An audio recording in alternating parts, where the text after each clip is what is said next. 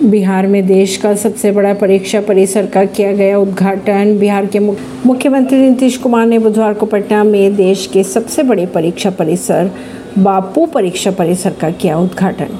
बिहार सरकार के अनुसार इस परिसर में एक साथ बीस हज़ार से पच्चीस हज़ार परीक्षार्थी ऑफलाइन या ऑनलाइन परीक्षा दे पाएँगे। सरकार की अगर माने तो इस परिसर का निर्माण दो सौ इकसठ दशमलव ग्यारह करोड़ की लागत से करीब छः एकड़ में किया गया। परवीन सिंह नई दिल्ली से।